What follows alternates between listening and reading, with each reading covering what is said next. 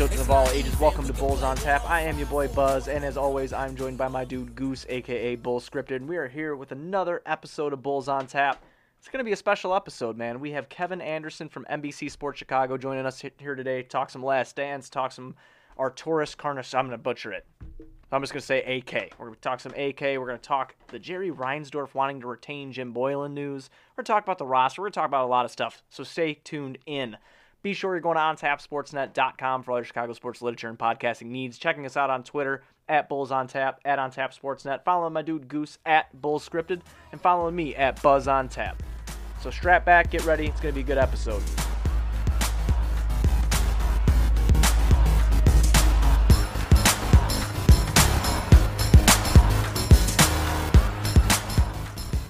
We are joined by our guest, Kevin Anderson from NBC Sports Chicago and the Bulls Talk podcast. He's here to talk some Bulls with me and Goose here today. Kevin, how are you, man?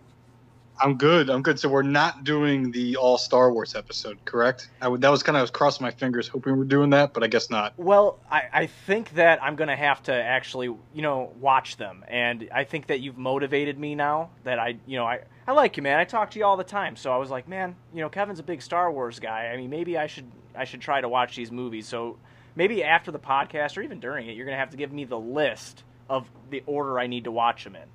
Yeah, because there is a very specific order. Like you can't watch it. Like I'd say, don't watch it chronologically. So yeah, we'll get we'll get to that. But uh, I'm happy to talk Bulls. We can talk anything about the NBA. I mean, I miss basketball. I mean, I really, really, I'm sure as you guys do. Like, would love to see the league come back here in the next month or so, even if it's with no fans, even if it's in some modified practice gym. I would love to see some basketball here soon yeah, I'm I'm definitely jonesing for basketball. I, I, I miss it, man. It's like my favorite sport. You know, between that and baseball, I it, it's so hard. I never know how to choose my favorite sport because I have you know I have Bulls season ticks, I got Bears season ticks, and I'm always at you know White Sox games. But I just I miss basketball, and I know the Bulls weren't very good uh, during the regular season, but once it's gone, you really truly appreciate it.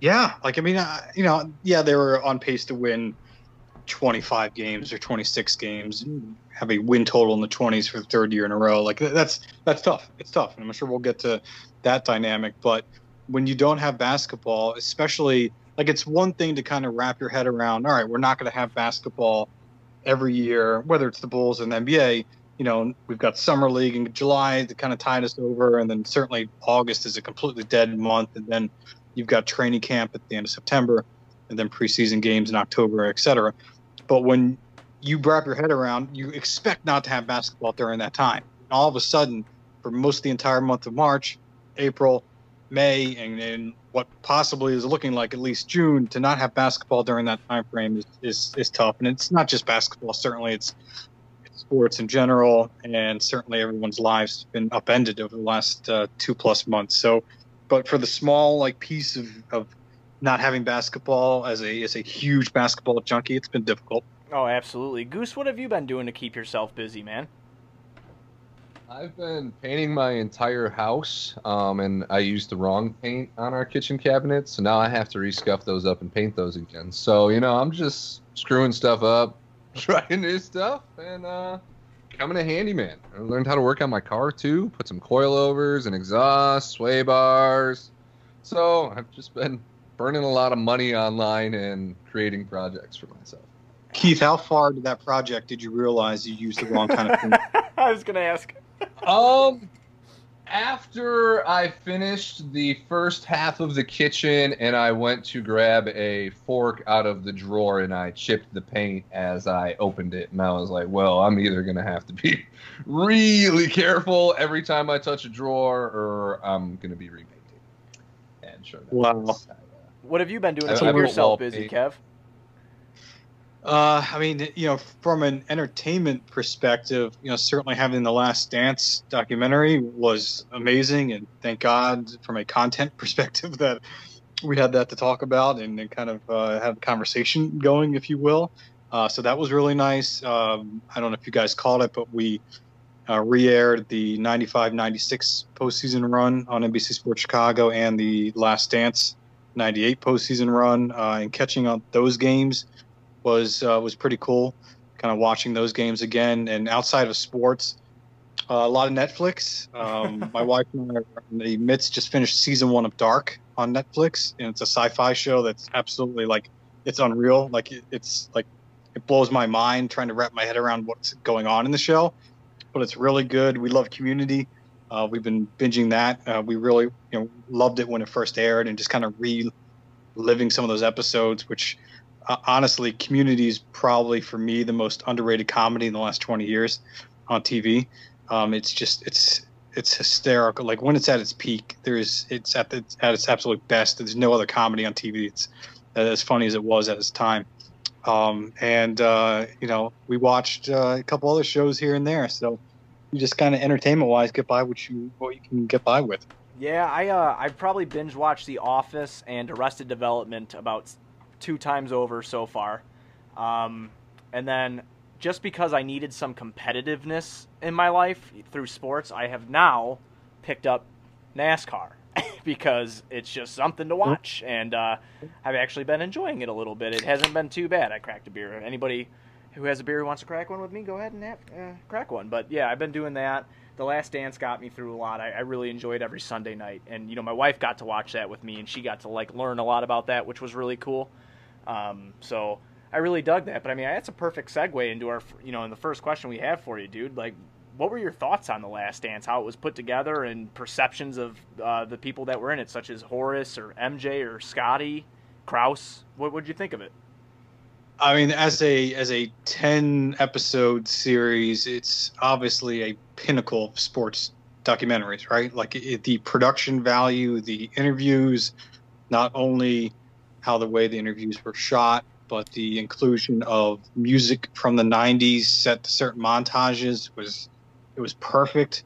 Like the, the music was low key for me one of the best things about the documentary. It was just like the the use of and, like very hyper specific instances. Like they're talking about jordan playing in atlanta and they're playing OutKast right?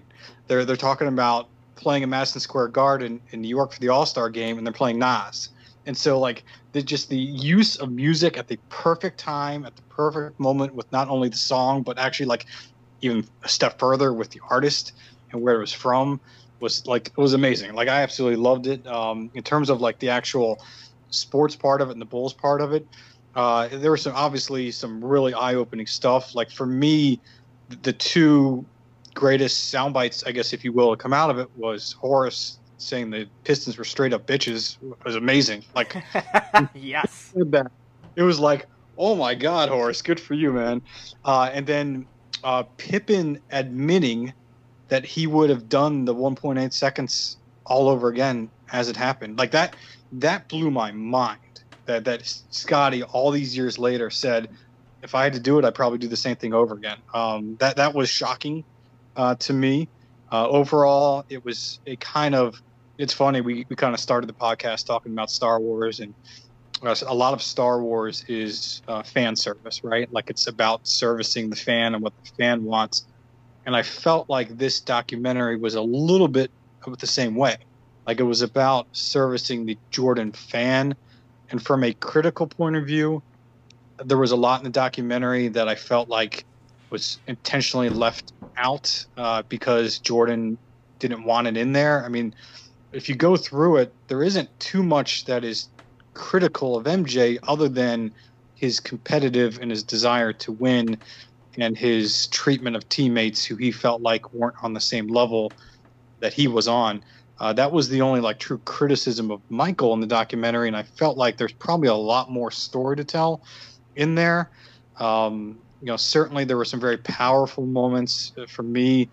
The section uh, of Steve Kerr uh, Steve Kerr's father and, and, how that went down was very moving. Uh, certainly, the section of, of, James Jordan and his murder was, was a very powerful part of the documentary. Uh, but overall, in the 10 episodes, I'm, I'm glad we got it. But I also kind of critically look at it and be like, there's a lot more that wasn't said. Like, it's interesting that Juanita Jordan wasn't interviewed for this and that we only got less than 30 seconds of, of sound from Michael's kids, and like Jeffrey and, and and Marcus. And I get it because they were kids at the time, but I felt like as a pure documentary, you want to see both sides of things. You want to see the balance of why someone made a choice, you know, like a true crime documentary, if you will. Um, and this felt a little, bit more like a fan service documentary. It was amazing, and I'm, I can't wait to watch it again. Uh, and, as an NBA fan and a basketball fan, that team defined an entire generation. So to kind of get the curtain pulled back on a lot of it was really nice. I was hoping for more behind the scenes stuff of that 97 98 run, and we got a little bit of it. Certainly, some of the moments that he had with the security guards um, in his, his private room and some of the stuff with him on the bus and teammates was really cool. Um, but also the interviews were nice. I mean, how many Jordan iPad moments went viral reacting to things like that was awesome. Like him, him reacting to Isaiah saying what he said, reacting to Gary Payton saying what he said was awesome, right? Uh, but also, uh, we kind of also realize now, even uh, a week and a half later, that Jordan and almost certainly lied to in the documentary about uh, not including Isaiah on the Dream Team, and that he quote had nothing to do with it. And you know there uh, was audio that came out earlier in the week that Jordan admitted to saying, "I'm not going to play if Isaiah's there." And certainly, I think there were a lot of players on that team probably had that same request. Uh, David Robinson uh, told us a couple weeks ago that Isaiah shouldn't be surprised he wasn't on the Dream Team because he was a bad boy and embraced the bad boy mentality. So when you spend three plus years kicking everybody's ass on the court, don't be surprised when they don't want to play with you. And David's right. No, I agree with you. We reviewed every episode on the documentary. We didn't get to nine and ten, but pretty much everything you said, I agree with you. To touch back on the Pippen point, that was like one of the heated arguments, not arguments, but disagreements uh, Keith and I got into um, about Pip. But it wasn't on that certain topic. It was a it was a comparison, but we, will we'll spare you on that. Um, mm.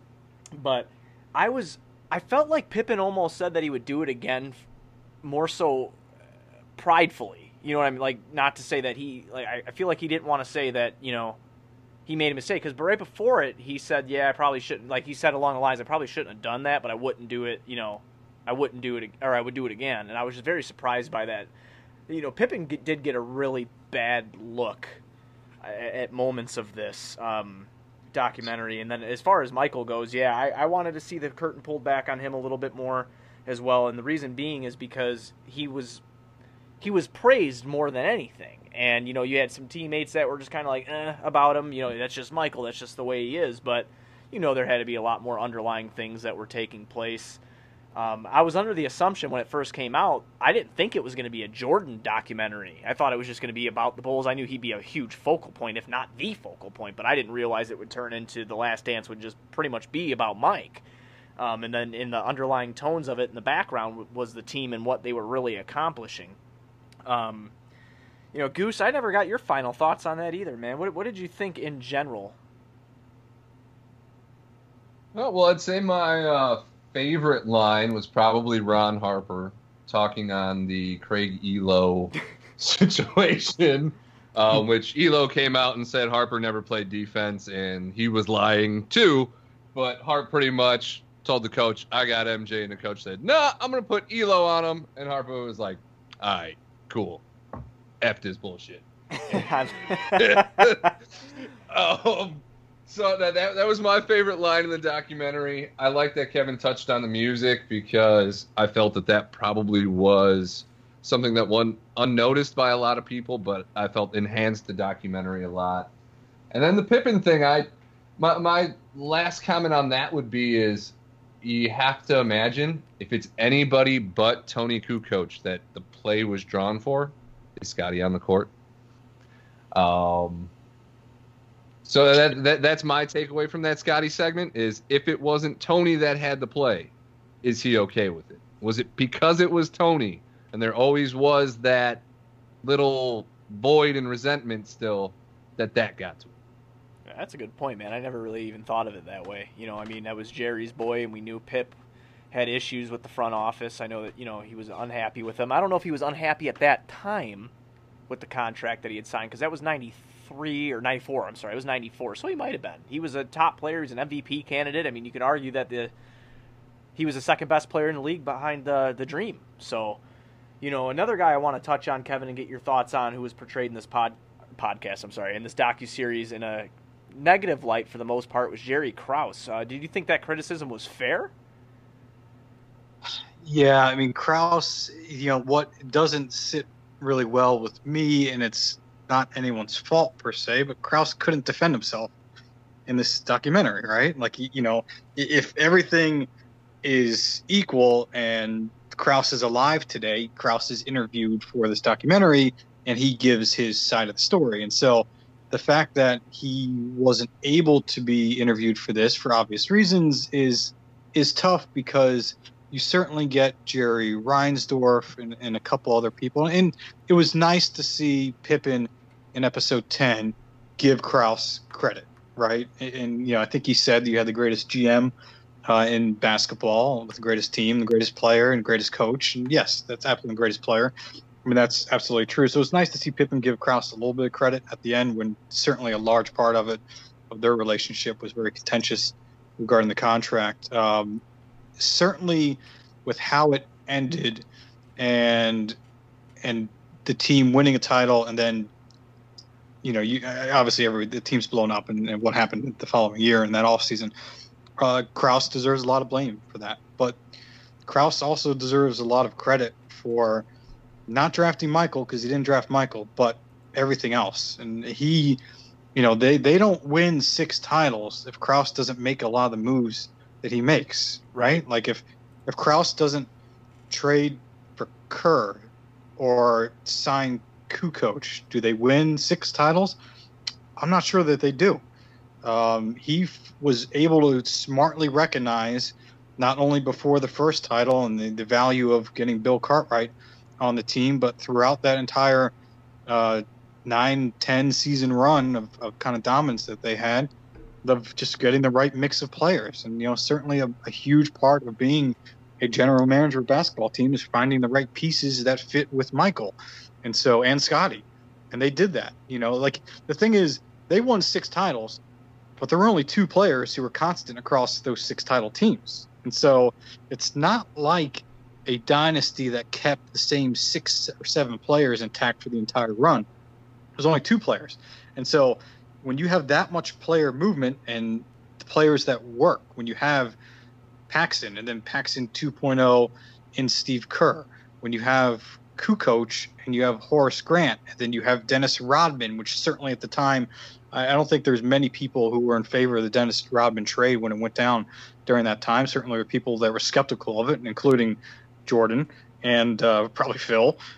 And so, like, these are all moves that Jerry Krause made, and Krause deserves credit for. So, I think he probably didn't get enough credit for the what happened, but clearly there was not a healthy relationship between Krause and a lot of the players, specifically Michael and Scotty. You know, I mean, we see it, we saw many times in the documentary, uh, whether it was teasing in a playful way or teasing in a mean way of Pippen and Jordan giving Krause a hard time. Uh, there, there, clearly was a lack of respect there uh, between that that uh, you know that trio, and you know Krause, but deserves a lot of blame for what happened too. Like if if Krause is fired in 1998, uh, and Jerry Reinsdorf says, "Phil, I want you back," does Phil come back?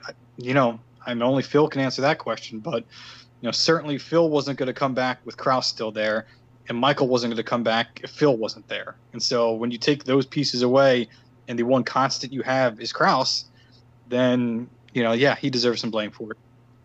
Agreed with that. I, I do agree with pretty much everything you said there. I think that's a good segue into the next question here. Um, obviously, few few statements during the docu series that Jerry Krause had made is. Uh, not only to validate himself, I think he was proud of himself. I think he was proud of his players as well for winning these championships. But he says front offices build good teams.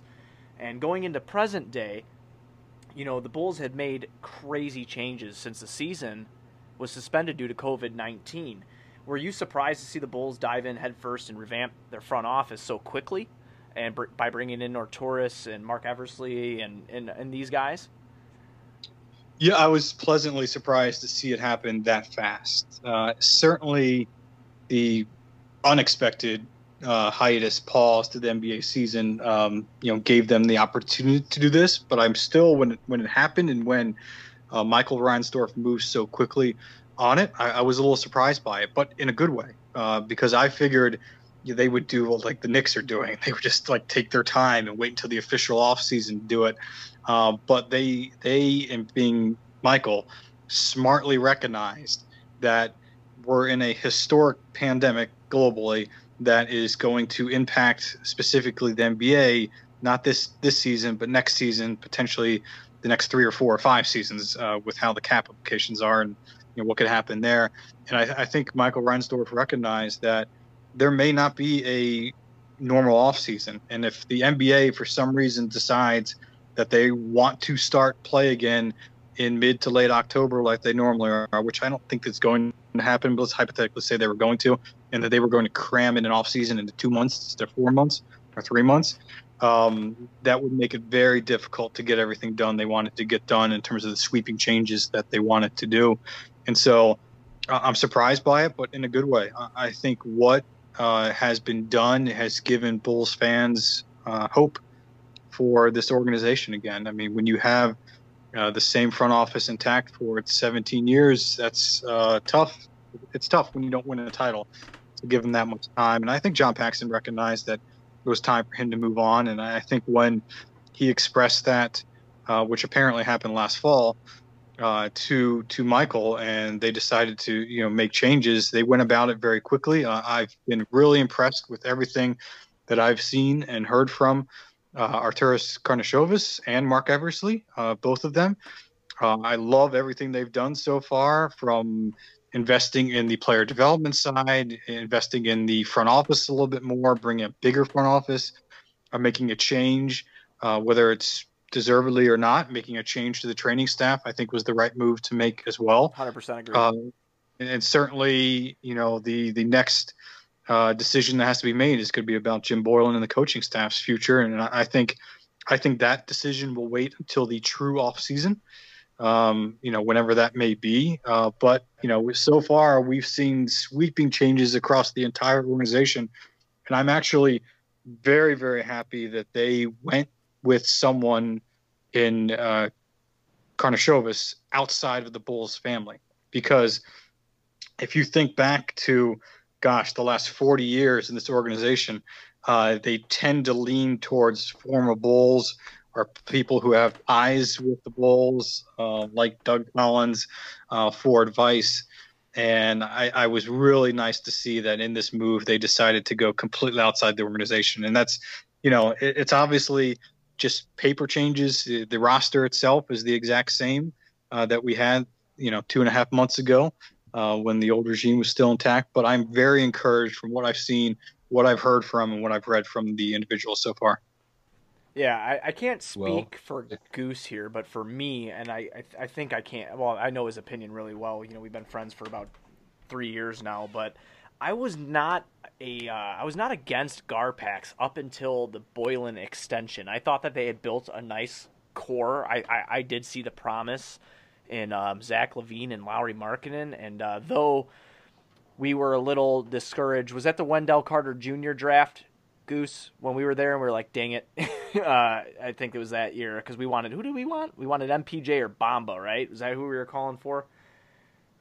Yeah, I mean, we were chanting Luka, we were chanting MPJ, we were chanting just about everybody but Wendell Carter Jr. To be honest with you. Yeah, I, I thought so. I mean, we were alcohol driven too. We had a couple in us, but it was a great, it was a great time at the Bulls draft party. I'll tell you that right now. But I, I didn't get upset until they had said that Boylen had that extension during the uh, during the summer, I believe that was and you know it just kind of i don't know it just kind of rubbed me the wrong way um, I, I just didn't think that they were doing the due diligence for their young players just because all the reports that had come out i did think that change was probably good but you know i never try to carry the flag i always try to look at things objectively as well because i like to put out content that's appealing to everybody you always look at it in a, in a certain way you know, you, you always want to give two sides to each coin, man. So that's that's just the way I was looking at it. But when they brought in AK, I, I was very shocked by the outside hire.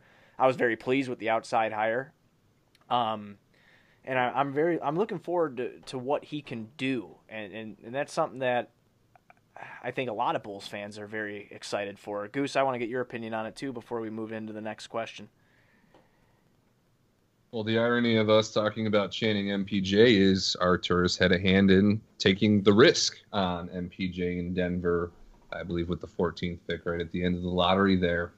Um, so it, we now have a front office intact that built a team in Denver that doesn't have a G League system. The Bulls have players like Bol Bol and a couple of their two way players in the Windy City Bulls system because Denver doesn't have their own G League team you look at the Denver organization, and from top to bottom, they they have too much talent that they don't even know what to do with it. So the signing of Arturas was extremely encouraging for me, and then the following um, of Marc Eversley, who has had his hands in a lot of interesting builds as well. Uh, so I think we got two, you know, yin and yang minds there that are going to balance each other out in that office, and I, I think Jim's days are numbered. If the season continues, I'll think that you know they'll give Jerry Reinsdorf his wish and they'll let Jim coach the last 17 games, or if they play in a small play-in situation, they'll give him that opportunity to finish the season just to say, hey,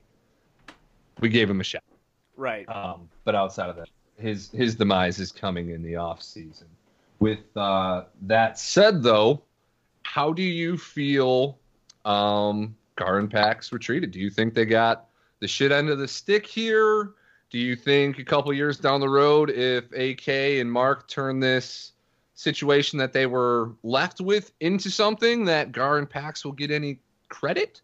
Or do you think it's just going to be fire Gar Pax till the end? Yeah, so it's interesting. We could do a three-hour podcast if we graded every move that that duo has made over the last 15, 17 years, right? I mean, you know, certainly there's a lot of history there. Um, let's start at the end, though. I, I, think it was time for a change for both individuals to to part ways. Certainly, uh, Gar is, um, you know, not going to be involved in any way. Uh, I am fine, hundred percent fine, with Paxson being a consultant slash advisor. Um, he is somebody that still you know, has a lot of experience in the league as, as a player and a member of the front office. And if if uh, Eversley or Karnisovas wants to reach out to Paxson to ask them his opinion on something, I've got no problem with that at all. Uh, I don't have an issue with that. But it was time for those guys to go. I mean, certainly, if you look at back at the totality of what you want from any front office, and this isn't just specific to Gar and Pax, any front office, all you can ask them to do is to build and give you a championship caliber team.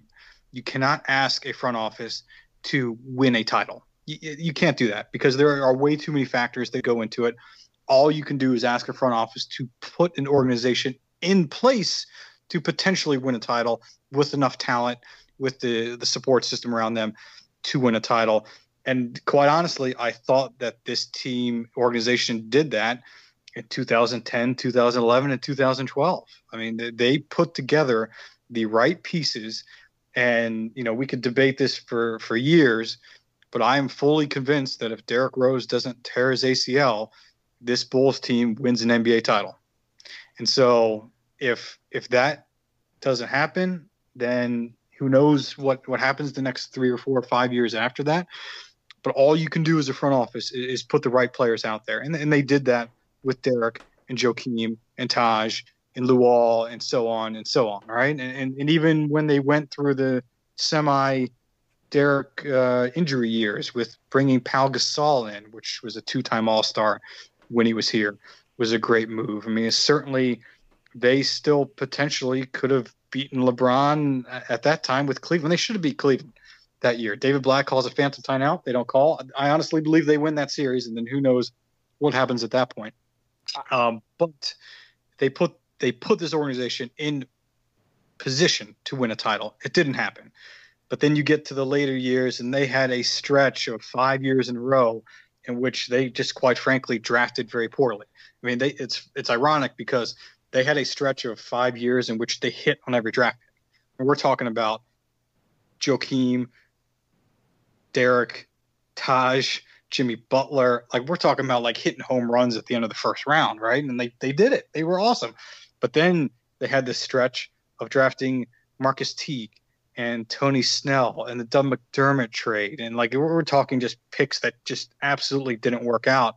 And they went through another rebuild, very small rebuild with the, the three alphas era, and that didn't work out for many reasons.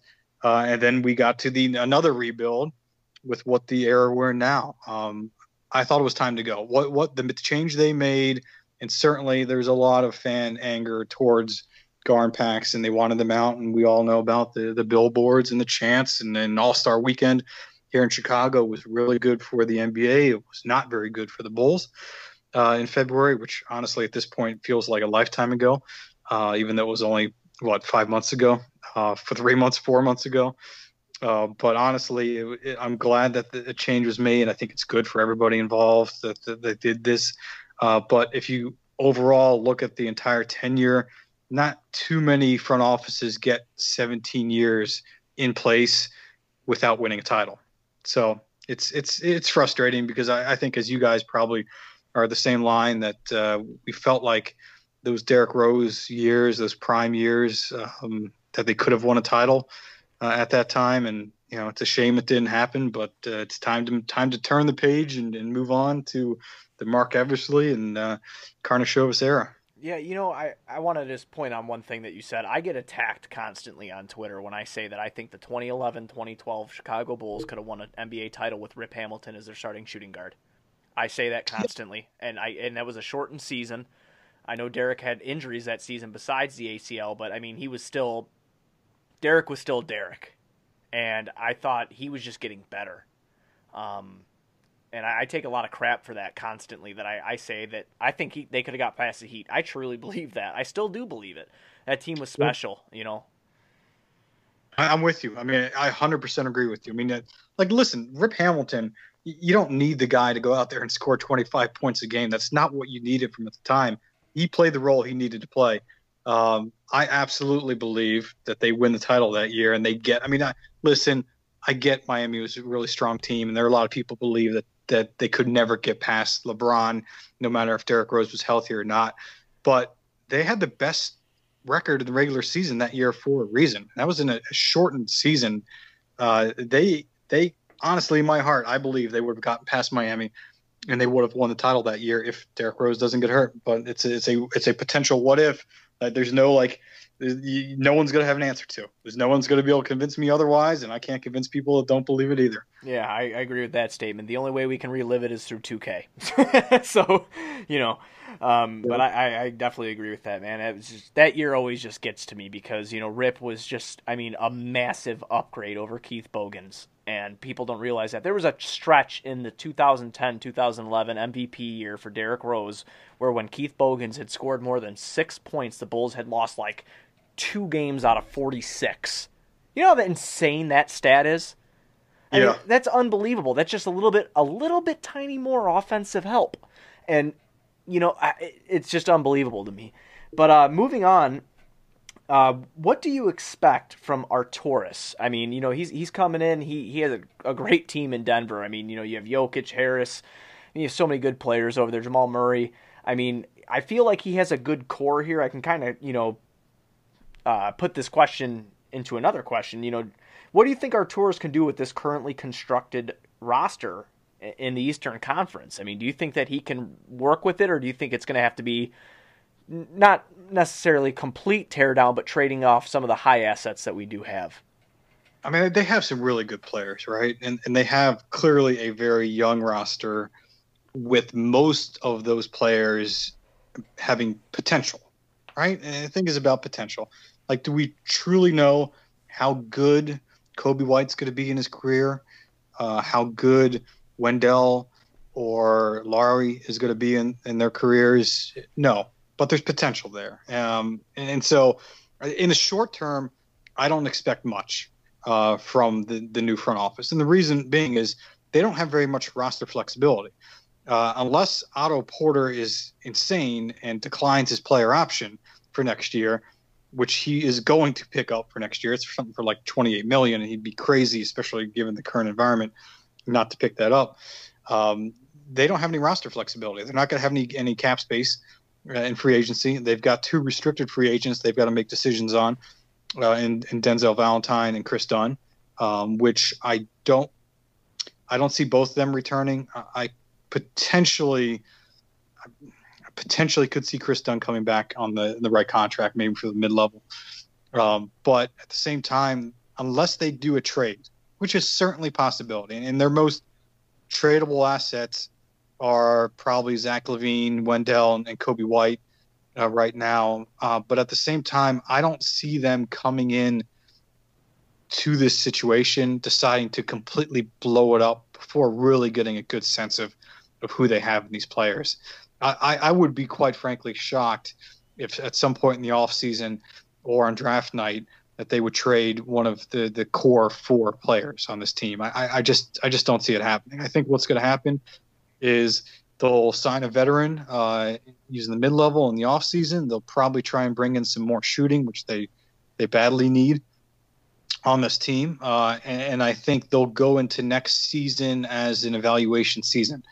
Uh, once they get to the summer of 2021, that's when you'll see significant change to this roster uh, based on who they believe they can move forward with and just based on the cap space they're going to have at the time because you're going to have Otto Porter coming off the books. Uh, I believe. Um, let's see who else is coming off the Felicio, books right now. Felicio, so. Felicio's off the books at that time. Thank God. Uh, so they're going to have significant cap space in 2021. So um, in the short term, no, I, I, don't see a lot of roster flexibility. I don't see major changes coming in the next three or four months for this team. Uh, but I, I, do see it coming a year from now.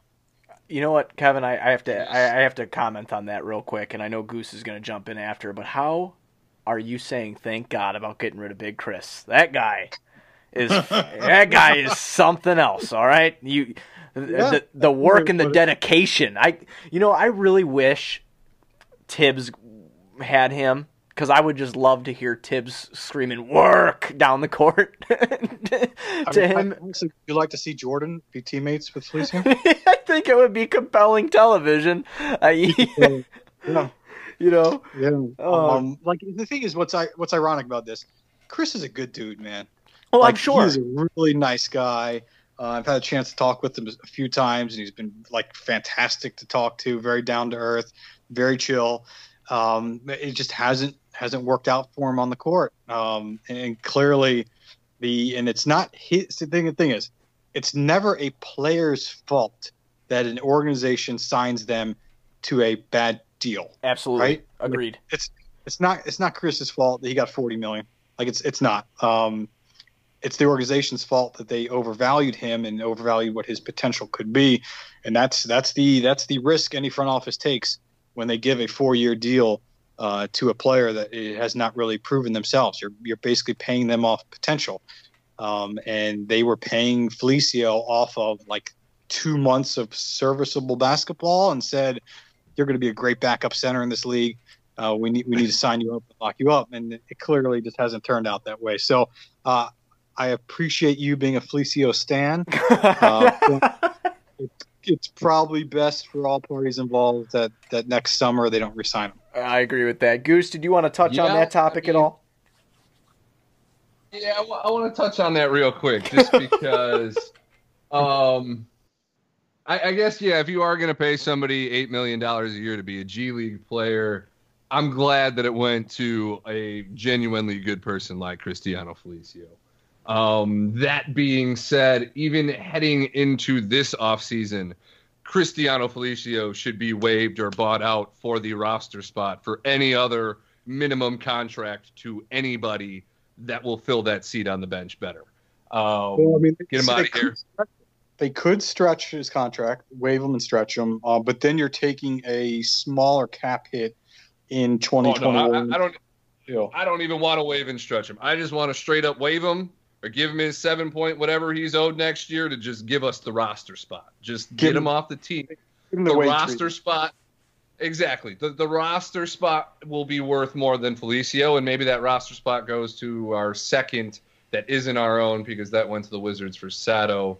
We have one from Memphis, which I believe is at 47th. So maybe that player actually gets a contract on the team, and we we get Felicio. There you go.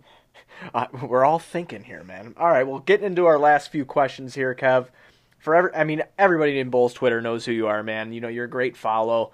Um, you know, that's how me and you got hooked up was from Twitter, just you know, talking ideas about Bulls and just you know having a good conversation. But how did you become a Bulls fan? You know, uh, if you've never been asked that on a podcast before, if you have, I'm sorry, I must missed it. But I, I just want to know how did you become a Bulls fan? Yeah, that's that's a good question. So I'll start by answering how I became a basketball fan, um, and that's by because of Magic Johnson.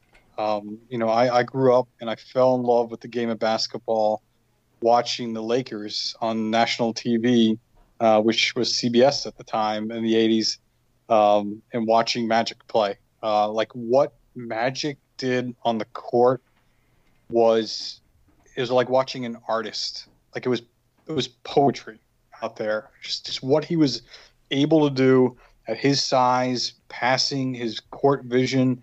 Um, like it, it just I was I was mesmerized by it, and I fell in love with the the game of basketball and the game kind of beyond the ball from watching Magic and the Lakers play. So I, I am from the East Coast. I'm from Maryland. I grew up uh, outside Annapolis, which is uh, you know near Baltimore, D.C. in that uh, Maryland corridor there, and and I, I, actually grew up a Lakers fan because of that. Um, the Bullets at the time, which as most people know, are formerly the the, the Wizards, uh, used to be named the Bullets uh, did not have very good teams at the time, and I really wasn't into watching them. But I'd I'd watch Magic play. Magic was awesome. Um, and so I, I kind of grew up a Lakers fan, uh, and certainly you know you get into when he retired uh, suddenly November seventh, nineteen ninety one, which is kind of one of those like like shocking moments of my childhood. Right, was was when he announced he was HIV positive and retired suddenly. Um, and I'll never forget that day. And you know, then there was kind of like this void in my basketball fandom because I, I, was a Magic Johnson and a Lakers fan, and all of a sudden that was over. And then they, the Lakers weren't going to be on national TV as much, certainly, uh, with Magic not there. And and who was there to fill the void? Michael, Michael and the Bulls. And so I, I started in the '90s, to, like watching that that dynasty and that era and that, that's how I ended up becoming a Bulls fan. And then certainly when I came to Chicago in 2004, um, when you cover, it's it's interesting working in the media, um, and when you cover a team and you're constantly reading about them and interviewing players and watching literally every single interview any player does behind the scenes for our production or our show with you know Comcast Sportsnet at the time 2004 you start to kind of like naturally develop an affinity uh, for that team. And, and so it really wasn't, I'd say the 90s Bulls, I liked the Bulls, but it wasn't until the Scott Skiles era and Vinny Del Negro era Bulls that I like fell in love with the team just because I was covering them all the time and, and watching interviews and watching every single game. Like I don't, like I don't miss a game. Like you know, I kind of plan my my schedule around as most I think you guys do around when the Bulls are playing. And so my work schedule is if the Bulls are playing, I'm working. And, and so I, I, I, rarely miss a single minute of any broadcast unless there's something pressing I need to attend to at work. Um, I don't miss any game. And so, you know, kind of with that is just I fell in love with basketball because of Magic. And then that kind of got furthered with Michael uh, and Scotty and that, that dynasty team in the 90s, and certainly moving to Chicago in 2004 and then just kind of covering the team uh, in the last uh, 16 years and, and from there. So that's that's kind of how I developed my fandom is kind of just being around and that team uh, over the last decade and a half. You know, Goose, I want to ask you the same question, man, because I, I, I mean, I know you're from the area just like I am. We're both, you know, Chicago kids. Uh, I'm South Side. That's where I, where I grew up until we moved out to the Southwest Burbs. But Goose, how did you become a Bulls fan, man? Just Jordan era probably sold you on it, I'm sure. Grew up in Chicago. Uh, grew up during the '90s. Used to run around friends' basements, listening to the Bulls championship soundtrack. Want to be like Mike, playing ball tag, playing basketball just grew up with Jordan posters on the wall. It was all it was as a kid. So uh, my vivid memories of the games, exactly, you know, from five, six, seven in the second run there aren't, you know, too vivid there, but the nostalgia is there, and I've I've rewatched it all, and I uh, the funniest thing I remember from being a kid is wanting to shave my head and being bald, and my dad just looked at me and he's like, "Son, people don't do that unless they have to. I, I can't let you do that. and obviously, now as uh, getting closer to 30 year old with uh, receding hairline, I'm like, you're right. You you really don't do that. so, no, I mean, just being in Chicago, growing up in that era, um, it's it's my favorite team. It's my favorite sport. I was never the greatest basketball player. Baseball was more my niche, but in terms of a passion and a love just for the game itself, it's 100% basketball. You know what's interesting about like fandoms is there's an entire generation of Bulls fans that are fans because of Derrick Rose, right? Like they never saw Michael play live. Like their introduction to Jordan was from The Last Dance, and kind of you know seeing arguments made on Twitter over LeBron versus Jordan and oh. all that stuff. Um, like there's an entire era of fans who are fans because of you know a kid from Inglewood, and so that's been kind of cool to see because I I think that's important to have. Like you can't have an entire generation of fans going, man, the '85 Bears or something, weren't they? You know, like you at some point you need to have a new team that's going to kind of define a generation and you know, we, we got that with Derrick a little bit, even though it was a lot shorter than we had wanted. But it was kind of cool to see the different dynamics of the, the generations of fandoms. Oh, absolutely, man. My my no, little brothers is, grew up being Bulls is. fans because of that reason alone. They loved Derrick Rose. You know, I mean, they didn't get to see Jordan, and you know, they're they're younger. They're my half brothers, but they're I mean, they're younger. They're you know, uh, they didn't get to see Jordan play at all. Like the way that I became a Bulls fan, it's it's a funny and kind of weird story at the same time. I I grew up with my dad. It was just me and him and uh, we lived in a one bedroom trailer in Blue Island, Illinois, until he was able to save up enough money to get us into a, a southwest suburb called New Lenox. And um, he, we, even though we lived in that trailer with one bedroom and no air conditioning, my God, we had Bears and Bulls season tickets. Like that, mm. w- that was the priority, you know. So I actually got to attend a finals game, not only in '97 but also in '98 I was six and seven years old at the time. I was born in '91, and then I fell in love with basketball. I played basketball growing up. Um, you know, I played baseball as well, but I played basketball growing up, and I fell in love with uh, Allen Iverson after Jordan was gone, and it, you know he was just captivating. You know, I, I loved AI. And Kevin, this is where I tie it kind of back into you when you say you got into the Bulls, and Keith is going to absolutely love this. I, I know he is.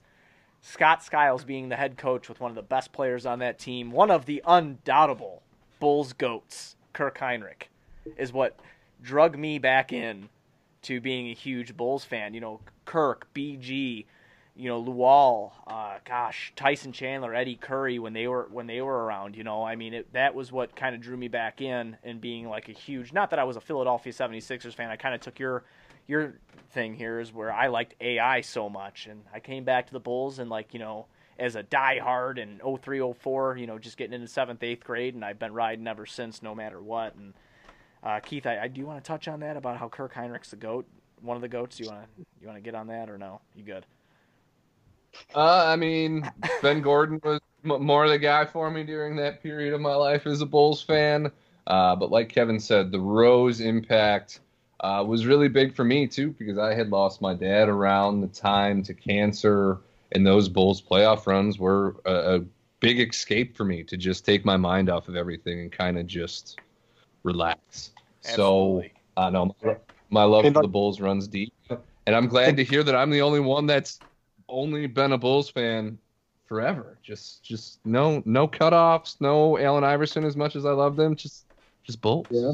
What's interesting, Keith, is you're right about like the importance of sports, right? Like it, it is and I think that's one of the things that's been kind of so hard about these last two and a half months with not having games. And like, I get it. Like, listen, people's lives have been completely upended. We've got an unemployment rate of north of 20 million.